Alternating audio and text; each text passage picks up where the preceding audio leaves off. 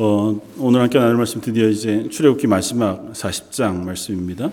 출애굽기 40장 말씀 33절부터 마지막 38절까지 함께 보겠습니다.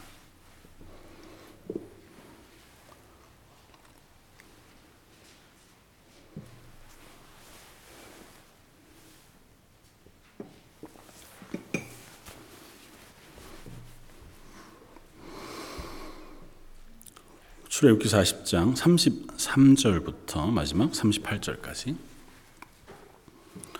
어, 차였으면 우리 한 목소리 같이 한번 봉독하시겠습니다.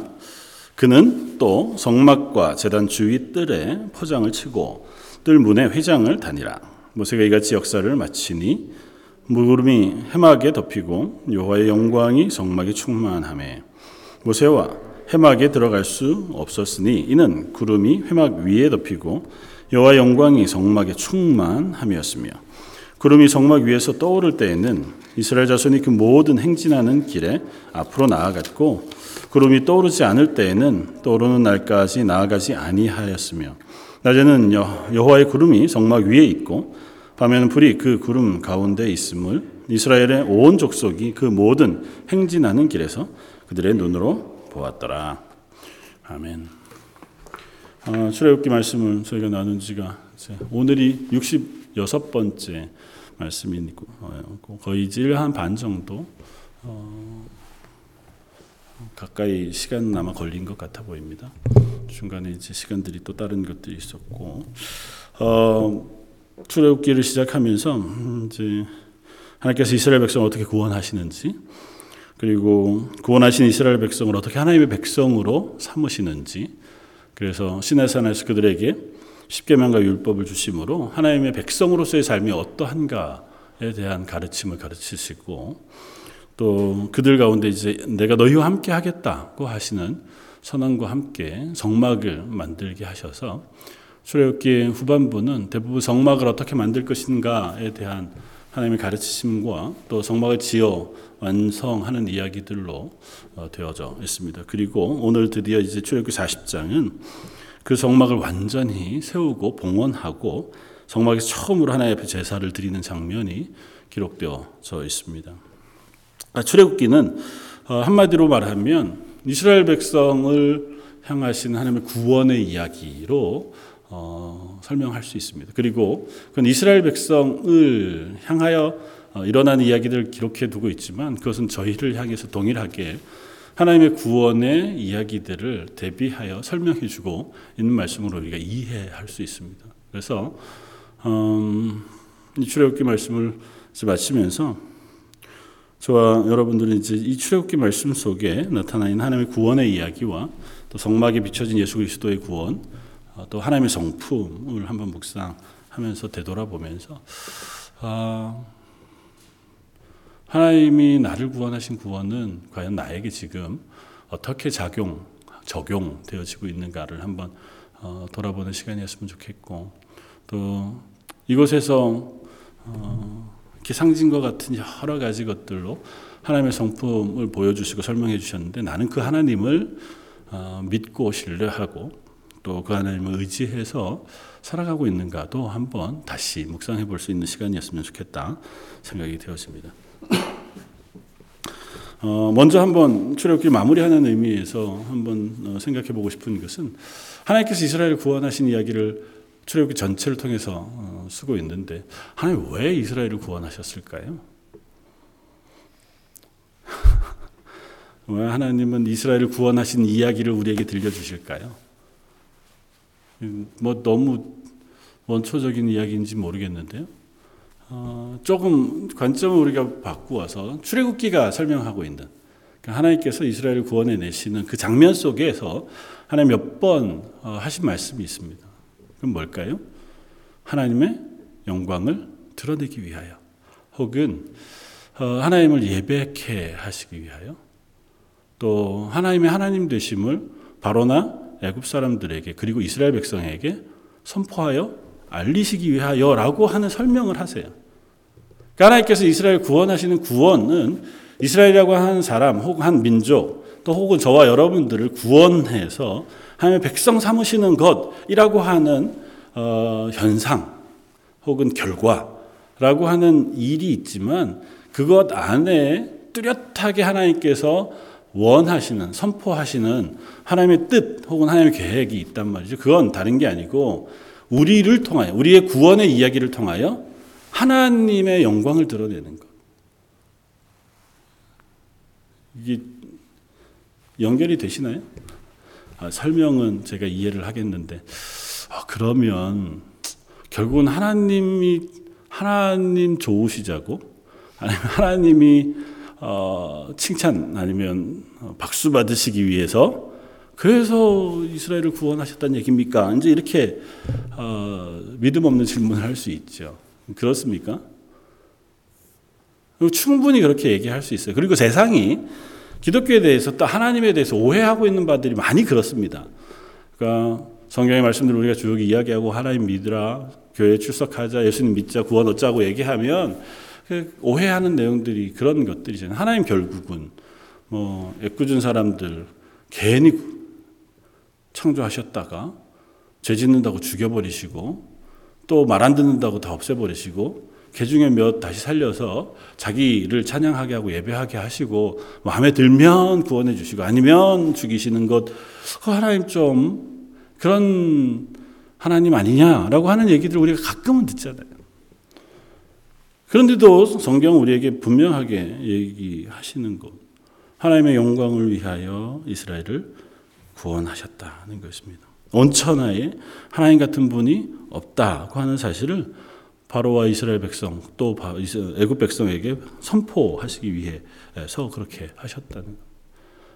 거기에는 한 가지 우리가 관가하고 있는 것이 있습니다. 그게 뭐냐면 하나님께서 이스라엘 구원하셨을 때에 어, 이 본문에서는 설명하고 있지 않지만 신명기 24장에 가보면 하나님이 그들을 건져 그들에게 복을 누리게 하시기 위하여 내가 애굽에서 그들을 건져내었노라 하고 선언하세요. 그러니까 하나님의 영광을 위하는 건 다른 의미로는 그 백성에게 복을 부으시는 거예요. 그러니까 그 백성, 하나님이 내 백성이라고 부르신 사람들이 복을 얻고 또 그들이 어, 하나님의 은혜 가운데 살아가는 삶, 그것이 바로 하나님의 영광과 연결되어져 있습니다. 그러니까 하나님의 백성의 삶과 하나님의 영광은 분리되지 않아요. 다시 말하면 하나님의 영광을 위하여 내가 이 일을 한다고 하시는 것은 하나님의 영광 때문이기는 하지만 그것의 결과는 반드시 그 백성의 구원, 그리고 그 백성의 평안, 그 백성의 죽음에서의 생명으로 옮김이라고 하는 결과가 있게 되어지고 그리고 그것을 통해서 하나님은 뭐라고 말씀하시냐면 어, 너희가 이 땅 가운데 혹은 하나님 나라에서 가장 행복한 삶을 사는 것은 다른 것이 아니라 하나님이 영광 받으실 때라고 하는 사실을 너희가 알아라 하는 거예요. 하나님이 영광 받으신다는 건 그냥 하나님 혼자 우리 말고 다른 존재들을 통해서도 막 찬양 받으시고 와 하나님 멋지시다 하나님 대단하십니다 뭐 이럴 때 하나님 영광 받으시느냐 그게 아니고 하나님의 백성인 우리가 죄악 가운데에서 건짐을 받을 때 우리가 사랑받지 못할 상황임에도 불구하고 우리가 하나님의 사랑을 받을 때 그것이 하나님의 영광이 된다는 거예요. 하나님이 하나님의 백성을 향하여 포기하지 않는 사랑을 보여주실 때, 하나님이 하나님의 택한 백성을 향하여 아직도 죄인된 그들을 향하여 하나님의 놀라운 은혜를 부어주실 때, 그래서 그들을 하나님의 백성의 자리에 기꺼이 옮겨 놓으실 때, 그것이 하나님의 영광이 된다는 거예요. 그러니까 하나님의 영광은 우리의 이렇게 좀 어, 수준 낮게 뭐 그렇게 얘기해서 좀 그렇지만 우리의 복과 하나님의 영광 분리되지 않습니다. 우리가 복을 받는다는 건 그게 바로 하나님의 영광을 드러내요. 다만 어떤 결과가 있냐면 내가 복을 받는다는 것이 이게 하나님으로부터 온 것이다 라고 하는 사실을 우리 스스로의 삶 속에 드러내는 것. 그것이 하나님의 구원의 목적이자 하나님의 영광의 목적이에요. 이스라엘을 건져내심으로 하나님 이스라엘만 사랑하신 게 아니고 이스라엘을 통하여 주변에 있는 사람들, 특별히 바로나 애굽 혹은 지금 이제 모압 뭐 저희가 민수기 말씀을 나누고 있으니까 모압 평지에서 가나안을 향해 들어가는 그 모든 과정 속에 만나는 모든 이방 사람들 그들에게도 하나님을 알리시고 하나님을 선포하게 하시고 그 하나님의 하나님됨을 드러내게 하시는 것 그것이 바로 하나님의 영광을 드러내는 일이라는 거죠. 왜냐하면 어, 뭐 본디 이 세상은 하나님의 영광 가운데 하나님의 능력으로 창조가 되었습니다. 그리고 모든 피조물들은 그 하나님을 예배하도록 창조하셨어요. 그런데 인간이 범죄하면서 그 하나님이 우리의 삶에서 잊혀져 갔습니다. 하나님을 예배해야 마땅한 우리 인간들이 그 하나님을 잊어버린 채로 하나님을 잊고 자기의 욕심을 따서 때로는 하나님의 형상을 뭐 다른 것들로 바꾸어서 돌멩이 혹은 뭐 나무를 깎아서 혹은 자기가 만든 어떤 모양들 지금 이스라엘 백성이 실패했던 것처럼 금송아지 뭐 이런 것들을 바꾸어서 하나님 이외의 것을 향하여 그들이 예배하고 그것들에게 영광을 돌림으로 하나님의 영광이 이 땅 가운데 사라졌단 말이죠. 그들에게 이 모든 것의 주인이 하나님이시라고 하는 사실을 이 구원의 사건을 통해서 선명하게 드러내시고 구원받은 백성들이 그 하나님을 알게 하심으로 그리고 그 하나님이 온 세상의 주인이시고 우리의 생명의 주인이시라는 사실을 예배하고 고백하게 하심으로 하나님의 영광을 받으시겠다는 거죠. 그러니까 하나님이 하나님 이 누구신가를 어, 온 백성들이 알게 하시기를 원하세요. 하나님은 천지를 창조하신 하나님이시다. 그래서 사실은 모세가 어, 기록한 창세기 말씀 또 출애굽기 말씀 이 이야기는 모세 이야기부터 시작되는 게 어쩌면 합당할지 모릅니다. 그렇잖아요. 모세는 자기의 삶부터 아니까요. 그런데 하나님은 성령의 영감을 통해서 모세로 하여금 어디서부터 기록하게 하세요? 하나님이 태초에 천지를 창조하신 일부터 기록하게 하세요. 그러니까 온 세상의 주인, 우리가 섬긴, 우리를 구원하신 하나님이 바로 온 세상을 만드시고 다스리시고 그것을 주관하시는 하나님이시라는 사실을 드러내시는 거예요. 그러니까 하나님은 그냥 나를 구원하시는 하나님 이전에 온 세상에 구원자시자 창조자시고 주권자시라는 사실을 드러내시고 그걸 나를 통해서 고백받으시길 원하시고 또 증거하게 하시길 원하신다는 거죠. 그러니까 하나님의 영광을 위해서라고 하는 것은 이스라엘 백성을 통해서 하나님이 온 세상에 하나님을 알리시기를 원하신다고 하는 설명으로 연결되어질 수 있습니다.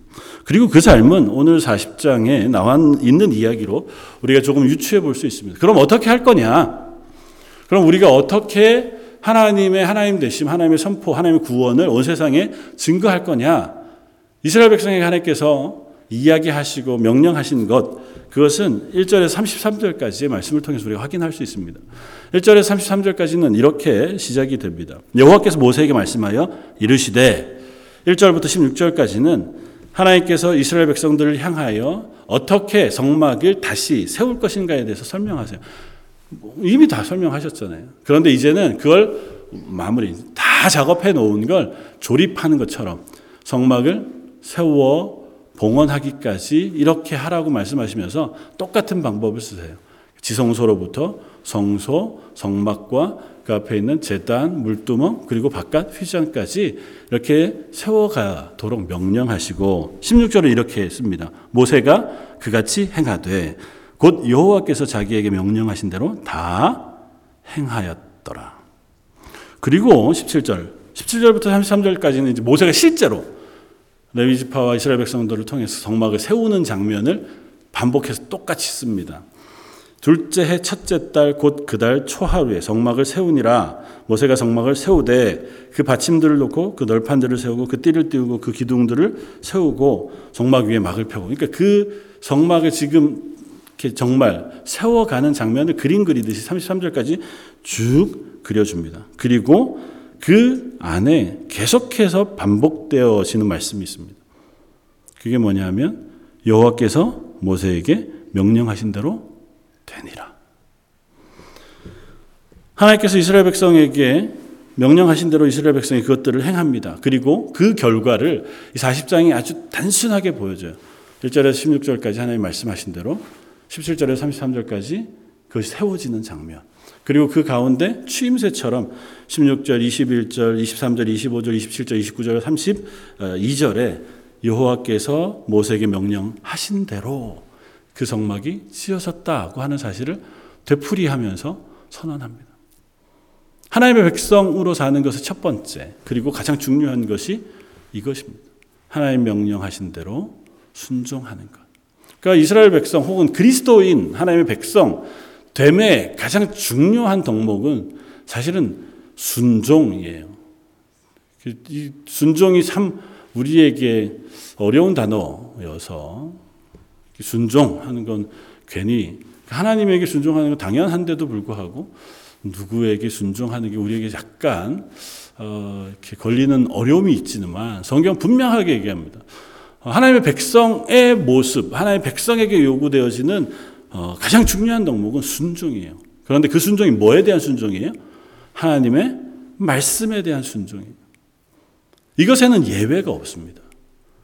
만약에 하나님 말씀을 순종하지 않으면 이스라엘 40년의 광야 생활이 우리에게 보여주는 바는 불순종의 결과는 징계와 죽음이에요. 그러니까 이스라엘 백성, 하나님의 백성이라고 하는 자기 고백의 가장 중요한 고백은 하나님 말씀하신 대로 순종하는 겁니다. 그리고 그것이 가장 극명하게 드러나는 장면이 바로 출애굽기 40장. 하나님께서 말씀하신 대로 앞서도 계속 이제 오올리아과 부사레를 통하여 성막의 숱한 것들을 만들어낼 때마다도 반복해서 말씀하신 대로 하나님 말씀하신 대로 그들이 그대로 다 만들었다고 하는 고백이 완성되어져 이제 이 17절에 33절까지 반복해서 하나님의 백성이 되었습니다.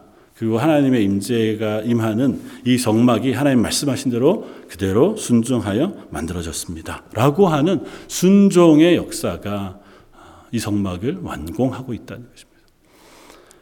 음, 그랬을 때에 그 결과를 저희가 오늘 읽은 34절 이하는 우리에게 들려줍니다. 이스라엘 모든 백성이 하나님의 말씀에 순종한 대로 여호와의 말씀하신 대로 모세가 이같이 역사를 마치니 34절 구름이 해막에 덮이고 여호와의 영광이 성막에 충만했다고 했습니다. 어, 뭐 이런 경험들을 이스라엘 백성이 여러 번 했습니다. 이 지금 이 성막을 어, 하나님 앞에 봉헌하는 해가 언제라고요? 둘째 해 정월 초하루라고 쓰잖아요. 그러니까 출애굽한 지 딱 1년째 되던 해. 이스라엘 백성이 뭐 정확하게 따지면 어, 정월 15일에 이제 출애굽하니까요. 6월절을 지나고 정확하게 1년은 아니지만 그 해를 기록한 하나님께서 이제 출애굽하는 그 날을 기점으로 너희가 어, 첫 달을 삼고 첫 해를 삼으라고 말씀하신 그것에 다음 해. 그러니까 여기까지 오는데 한 3개월 정도 걸렸고 그리고 이 성막을 만들고 하나님과 언약하는 어, 그 과정, 신의 산에서의 과정이 한 9개월 정도의 시간이 지났고 성막을 봉헌하고 1년 만에 이들이 이곳을 떠나갑니다. 그러니까 딱 1년이 되던 그때에 하나님께서 이스라엘 백성에게 하나님의 백성됨의 어, 완성과 같은 성막의 완공, 하게 하시고 그리고 그들 가운데 임재하시는 어, 은혜를 베풀어 주세요. 그런데 그 모양이 뭐냐 하면 완공되어진 성막에 구름이 덮이는 것이었습니다. 근데 그냥 구름이 덮이는 게 아니에요. 구름이 덮이고 그 다음에 어떻게 여호와의 영광이 성막에 충만했다. 여호와 영광이 성막에 충만했다고 하는 건 뭘까요? 보통 이제 히브리어로 쉐카이나 어, 영광이라고 표현하는 어, 것인데요. 뭐 정확하게 우리가 뭔지 알기는 어렵습니다. 그러나 모세와 이스라엘 백성이 그걸 보고 여호와의 영광이 충만하다고 확인할 수 있었어요. 사실은 그들은 몇 번 경험했거든요. 하나님의 영광 가운데 이스라엘 구원해 내시는 숱한 모습들을 그들이 반복해서 보아왔습니다. 그리고 시내산 꼭대기에서 이스라엘이 하나님께서 임재하여 모세를 만나시던 장면을 지금 그곳에 거하면서 계속 보아왔단 말이죠. 그리고 구름 기둥으로 그들 가운데 하나님께서 함께 하시는 그 모든 것들도 그들이 경험해 왔습니다. 그러니까 성막이 완공되고 그 위에 구름이 임하고 하나님의 영광이 충만한 것이 아 이게 하나님의 영광이 충만하구나라고 하는 사실을 완전히 알 수 있었습니다. 그리고 그것의 결과 혹은 그것의 내용은 모세가 그 회막에 들어갈 수 없었다라는 사실로 설명이 돼요. 그건 놀라움이고 두려움. 그러니까 하나님의 영광이 임하신다는 건 어, 그냥 단순하게 와 구름이 임했구나 하나님 받으셨구나의 감정이 아니라 야 저기에 들어가면 죽겠구나 라고 하는 강력한 하나님의 영광 두려움의 모습이에요. 그리고 그것은 이렇게 비견해 볼 수 있습니다. 하나님의 영광이 충만한 것 그것은 신약 성경에 이스라엘 어, 하나님께서 예수님을 통하여 하나님의 영광을 보이신 적이 있었습니다. 눈에 보이게. 언제요? 변화산 꼭대기에 예수님께서 새 제자들을 데리시고 올라가셨습니다. 그리고 그곳에 구름이 덮이고 하나님의 영광이 임했어요. 그 가운데서 예수님 모세와 엘리야와 함께 이야기하셨고 하늘로부터 하나님의 음성이 들렸습니다. 그리고 나서 어떻게 요 예수님의 모습이 변화되었습니다. 세상의 모습을 빨간 것 같지 않게 하얗게 변화되었다. 그 광채가 빛났다고 선언하거든요. 그러니까 이 성막이 하나님의 영광으로 충만했다고 하는 그 경험은 마치 제자들이 예수님의 변모되어진 모습을 보는 것과 같은 분명한 가시적인 고백을 경험하게 되었을 거라는 실제로 하나님이 임재하시는 그 놀라운 경험이고 그리고 그것을 통하여 하나님 선포하시는 말씀이 있어요. 그건 하나님 내가 너희와 함께 한다고 하는 말씀과 함께 그 하나님의 영광의 두려움을 그들로 하여금 경험하게 하시는 거예요.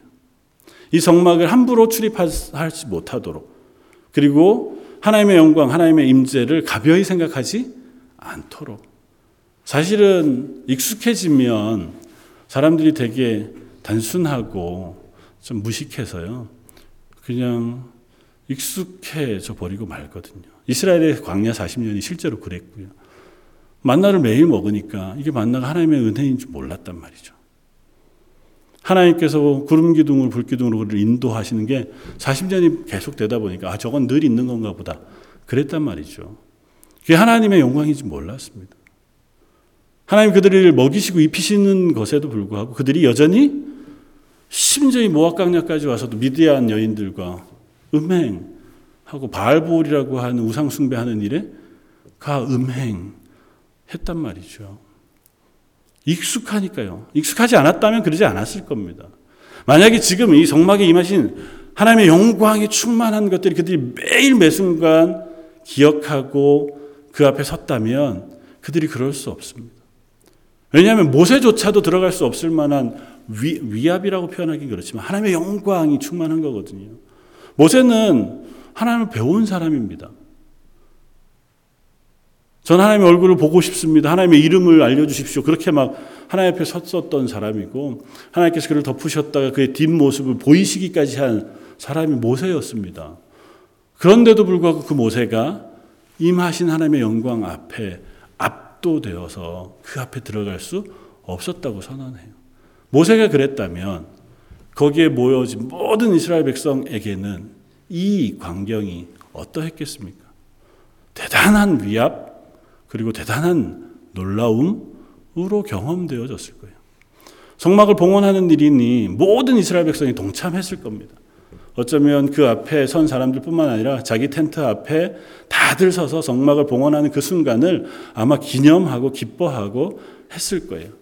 그때 하나님의 영광이 임한 것이고 그 하나님의 영광에 크고 놀라운 것들을 완전하게 경험하게 하신 거죠. 그걸 통해서 어떻게 하라고요? 그 하나님을 기억하라고요. 그 하나님 앞에 서는 것, 그 하나님은 결코 가까이 갈 수 없는 분이라고 선언하기도 해요. 사도 바울은 디모데전서 6장 16절에 이렇게 씁니다. 오직 그에게만 죽지 아니함이 있고 하나님에 대해서 오직 그에게만 죽지 아니함이 있고 가까이 가지 못할 빛에 거하시고 아무 사람도 보지 못하게 못하였고 또 볼 수 없는 자신이 그에게 존귀와 영원한 능력을 돌릴지어다. 그렇겠습니다. 그 하나님은 영광 가운데 계신데 아무도 가까이 갈 수 없는 빛 가운데 계신 분이라고 선언해요. 그건 사실은 성령의 영감을 받아 썼으니 우리 그 사실의 명확한 것들이 어떤 것인지 확인하기가 어렵습니다. 그러나 하나님 나라 가면 알겠죠. 그러나 분명한 것은 함부로 가까이 할 수조차 없을 만큼 크고 무거운 영광, 그것이 하나님의 영광의 모습이더라는 겁니다. 압도되어지는 것 같은 거죠. 그래서 그 앞에 드릴 것은 오히려 경외와 경배 밖에 없다고 성경이 우리에게 써줘 알려주는 겁니다. 이스라엘 그걸 경험하게 하시는 것이고 그 이스라엘에게 이 경험이 이제 하나님이 우리가 동행하시구나 이 성막을 하나님께서 받으셨구나 그리고 이 성막 가운데 하나님께서 임재하심으로 우리의 드리는 예배를 받으시는구나를 그들로 확인하여 알게 하시는 놀라운 경험이었을 것이다 라고 하는 겁니다. 다시 말하면 하나님의 말씀에 순종하는 이스라엘 백성, 하나님의 말씀에 순종할 때 하나님은 우리에게 임재하세요. 그러니까 우리가 하나님과 동행한다고 하는 고백은 이 앞에 전제 전제 조건으로 표현하긴 그렇지만 우리의 고백이 필요합니다. 난 하나님 우리와 동행해 주십시오. 하나님 내 문제의 주인 되어 주십시오. 그런데 난 하나님 말씀에 순종하는 것하고는 상관없다. 뭐 그래도 우리가 아직 죄인 되었을 때 우리를 위하여 사랑을 베푸신 하나님이 우리 기도를 들으시기도 하시지만 어, 우리는 사실은 그 앞에 나를 점검할 필요가 있습니다. 하나님 말씀에 순종함으로 하나님의 인재를 소망하는가 하는 고백을 우리가 확인해 볼 필요가 있습니다. 이스라엘 통해서 하나님 그 사실을 말씀을 통해서 가르치시는 거고 우리는 다행히 이 말씀에 기록되어진 것을 통하여 하나님이 어떤 분이신가 그 하나님 앞에 선 우리의 고백은 무엇이어야 하는가를 배우게 되어지는 것인 줄 압니다. 어, 그리고 출애굽기를 통해서 우리가 음, 함께 나누고 싶은 이야기는 출애굽기는 어쩌면 주인공이 모세 혹은 이스라엘과 같이 들릴지 모르지만 출애굽기의 주인공은 예수 그리스도시다라고 하는 사실 우리가 한번 생각해 보았으면 좋겠습니다. 출애굽기에 나오는 모든 이야기 속에 예수님의 이야기들을 우리에게 들려줍니다. 이스라엘 구원하는 구원의 그날 6월절 그날은 6월절 어린 양 되신 예수 그리스도 대속의 죽으심을 예표해 보여줍니다. 이스라엘 광야를 나와서 이 광야길을 걷는 그 모든 길 속에서 우리의 길이 되시는 예수 그리스도의 모습을 우리가 어, 바라보게 되었습니다. 이스라엘 백성을 먹이시는 생명의 떡 그리고 반석이 깨어져 나오는 그 생수 신약 성경 그 모든 것을 예수 그리스도로 설명해 줍니다. 광야길을 걷는 동안 그들이 먹었던 것 그리고 그들이 마셨던 그것이 바로 예수 그리스도시다라고 선언하고 그리고 출애굽기 후반부에 나오는 성막의 모든 모양들 그것들은 철저하게 예수 그리스도 그리고 예수 그리스도의 대속 죽으심 십자가를 우리들에게 설명해 보여줍니다. 이스라엘 백성 그게 예수 그리스도의 십자가를 상징하는 건지 몰랐죠. 그러나 그 구원을 완성하신 예수 그리스도의 죽으심과 십자가를 아는 우리들에게는 이 출애굽기에서 보여주신 성막의 그 숱한 모양들이 아 예수 그리스도를 통하여 우리를 구원하신 구원을 이렇게 미리 예표하여 보여주셨구나라고 하는 사실을 우리가 알게 되어집니다. 이스라엘 백성에게 하나님 앞에 어, 제사하게 하시는 그 제단 뭐 그건 그리스도의 십자가를 그대로 드러내 주죠.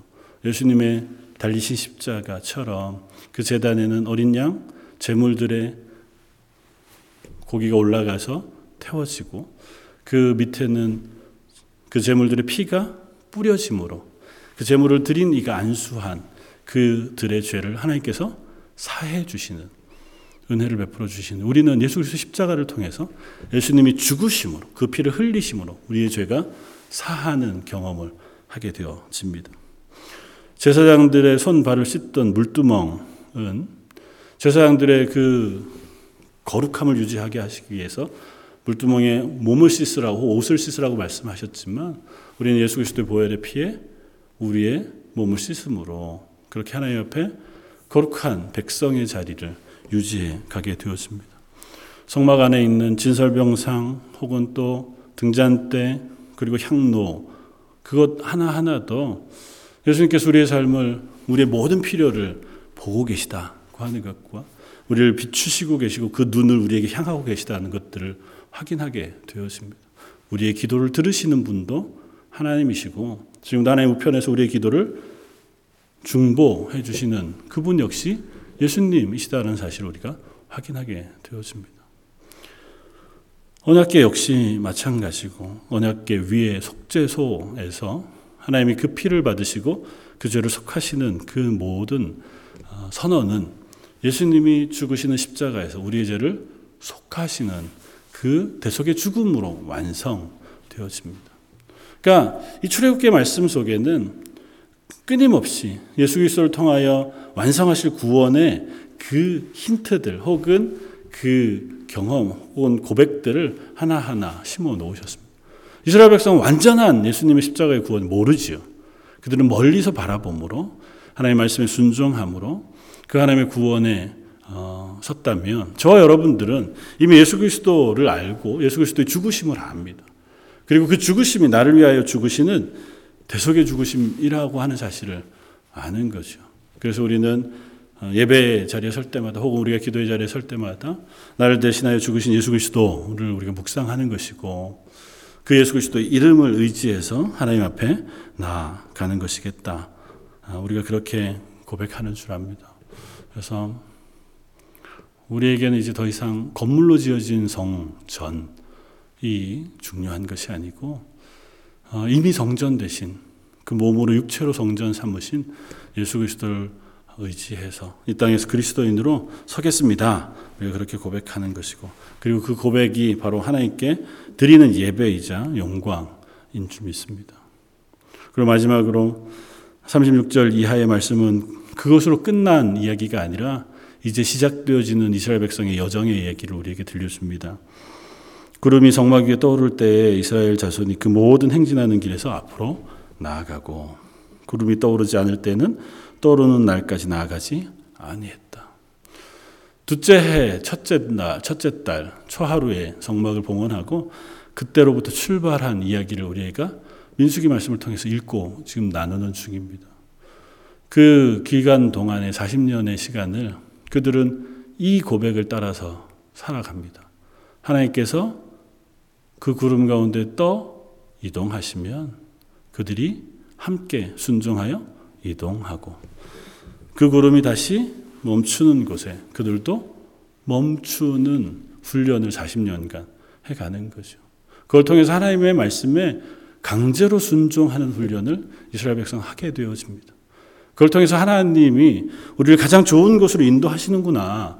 그 하는 사실을 알게 되어지는 것이고 또 그 과정 속에 하나님은 한 번도 빠짐없이 한순간도 예외 없이 하나님의 영광에 충만함으로 이스라엘 가운데 동행해 주십니다.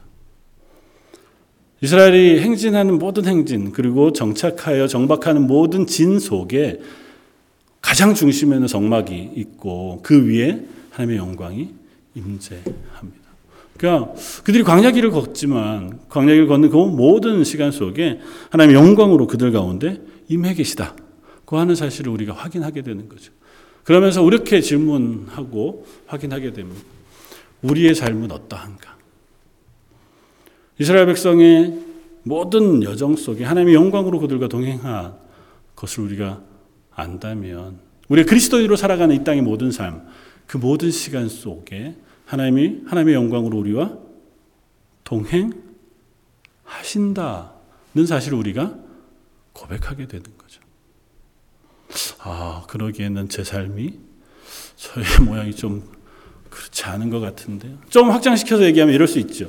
이스라엘이라고 한 전체 진을 이야기하자면 뭐 교회 혹은 세상 가운데 있는 교회 전체 교회를 설명해도 별반 다르지 않을 겁니다. 하나님의 교회는 하나님의 영광이 임하시는 곳입니다. 임마누엘로 동행하시겠다고 약속하신 곳이 하나님의 교회인 줄 압니다. 그런데 교회가 정말 하나님의 영광 가운데 늘 송해 동, 동행하는가? 우리가 그렇게 질문하면 어, 부끄러울 때가 많고 내 스스로의 삶을 볼 때도 연약할 때가 많죠. 그러나 그 가운데 우리가 놓치지 말아야 할 것은 그 임재가 우리에게 달려 있는 것이 아니라 이스라엘 백성에게 하나님의 임재하심의 가부의 결정이 달려 있지 않습니다. 하나님이 그들과 동행하시는 거예요. 그것의 주인은 하나님이세요. 이스라엘 백성이 얼마든지 실패합니다. 광야 40년의 기간 동안 60만 명의 모든 20세 이상 모든 남자가 다 죽었잖아요. 그만큼 광야 내도록 그들이 실패하는 인생을 살았음에도 불구하고 하나님은 그들을 떠나지 않으세요. 하나님 떠날 수 없는 분이셔서 그들을 떠나시지 않은 것이 아니에요. 하나님께서 그들과 동행하시기로 작정하시고 언약하셔서 언약을 지키시는 여호와 하나님께서 그들을 떠나지 않고 그들을 기필코 하나님의 나라 가나안으로 인도하여 들이시는 것이고 그 노정을 통해서 하나님 이스라엘을 훈련하시고 가르치시고 성장 시키시기를 원하시는 거라는 사실을 우리가 배우게 됩니다. 저 여러분들의 삶도 같은 줄 압니다. 우리가 이 땅을 살아가는 동안 자주 넘어지고 또 실패하고 가끔은 하나님 앞에서 우리의 믿음 없는 것과 같은 흔들리는 순간을 경험하지만 하나님 우리를 향해서 여전히 말씀하시는 줄 압니다. 내가 세상 끝날까지 너희와 항상 함께 있을 것이다. 그리고 우리로 하여금 기필코 그 하나님의 영광을 보게 하시겠다. 우리로 하여금 그 하나님의 하나님 되심을 경험하게 하시겠다. 그래서 존 번연이 쓴 천로역정에 크리스찬이 하나님 앞에 나아가는 그 순간 뒤를 돌아보면서 내가 지나온 모든 삶의 여정 속에 하나님이 나와 함께 하셨기에 그것이 내게 있어 가장 큰 은혜요. 내 삶의 가장 큰 복이었습니다. 그 고백하는 것처럼 저 여러분들의 삶도 지나가 뒤돌아보면서 하나님 흔들리며 왔지만 지나온 내 인생의 시간들 속에 하나님 늘 함께 해주셨던 것 그것이 제게 있어서 가장 큰 은혜였습니다. 고백할 수 있는 저와 여러분들이었으면 좋겠고 할 수 있다면 그 나중에가 아니라 지나는 매 순간순간마다 하나님의 영광이 나와 함께 계십니다. 그리고 그 하나님의 영광이 나를 안전하게 붙듭니다. 고백할 수 있는 저 여러분들 되시기를 주님의 이름으로 축원을 드립니다. 다시 한번 기도하겠습니다. 구름이 회막에 덮이고 여호와 영광이 성막에 충만하여 이스라엘이 하나님 말씀에 순종하여 드린 그 모든 성막을 받으시고 그 영광이 충만한 것으로 이스라엘과 동행해 주신 하나님 예수 그리스도의 죽으심으로 우리를 구원하시고 우리의 인생의 모든 순간에 임마누엘로 동행하시며 그 하나님의 영광으로 덮으시는 하나님 저희가 그 하나님의 영광을 매 삶의 순간에 경험하고 고백하며 또 그 앞에 서 살아가기를 원합니다. 예배하는 모든 성도들의 삶이 그 하나님의 임재를 매일 경험하고 확인하는 하나님의 사람들 다 되게 하여 주옵소서. 오늘 말씀 예수님 이름으로 기도드립니다. 아멘.